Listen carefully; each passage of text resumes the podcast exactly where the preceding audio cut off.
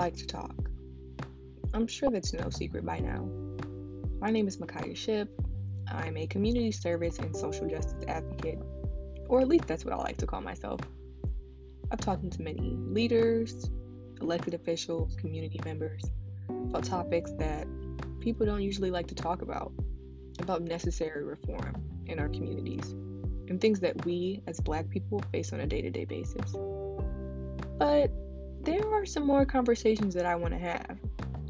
I often find myself ranting, um, you know, going off on a tangent about things that I feel like sh- really need to be addressed and haven't been.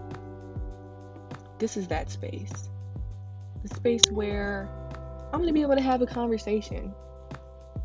Conversations that black families and brown families stray away from at the dinner table conversations that you get crucified for addressing on Twitter, conversations that must be had.